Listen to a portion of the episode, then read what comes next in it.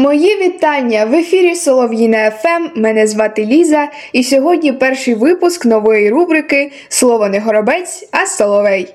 Про що вона? Про милозвучність і мелодійність нашої мови. Тож поговоримо про вислів фіалки в голові. Насамперед хочу сказати, що цей фразеологізм можна використовувати під час уроків. Згадайте, чи є у вас несерйозний легковажний учень, у якого вітер в тому місці, на яке він надягає панаму.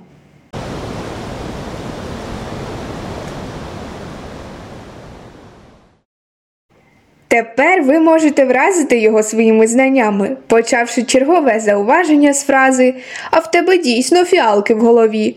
Нехай погуглить, що це значить. До речі, даний фразеологізм ще можна вживати тоді, коли мова йде про дивакувату людину. Але основне значення ми вже назвали. Що ж, на цьому все. Пишіть в коментарях, чи чули ви до цього вислів фіалки в голові. Міні-конспекти з кожного подкасту ви можете бачити у вайбер-спільноті солов'їна.фм. Посилання в описі.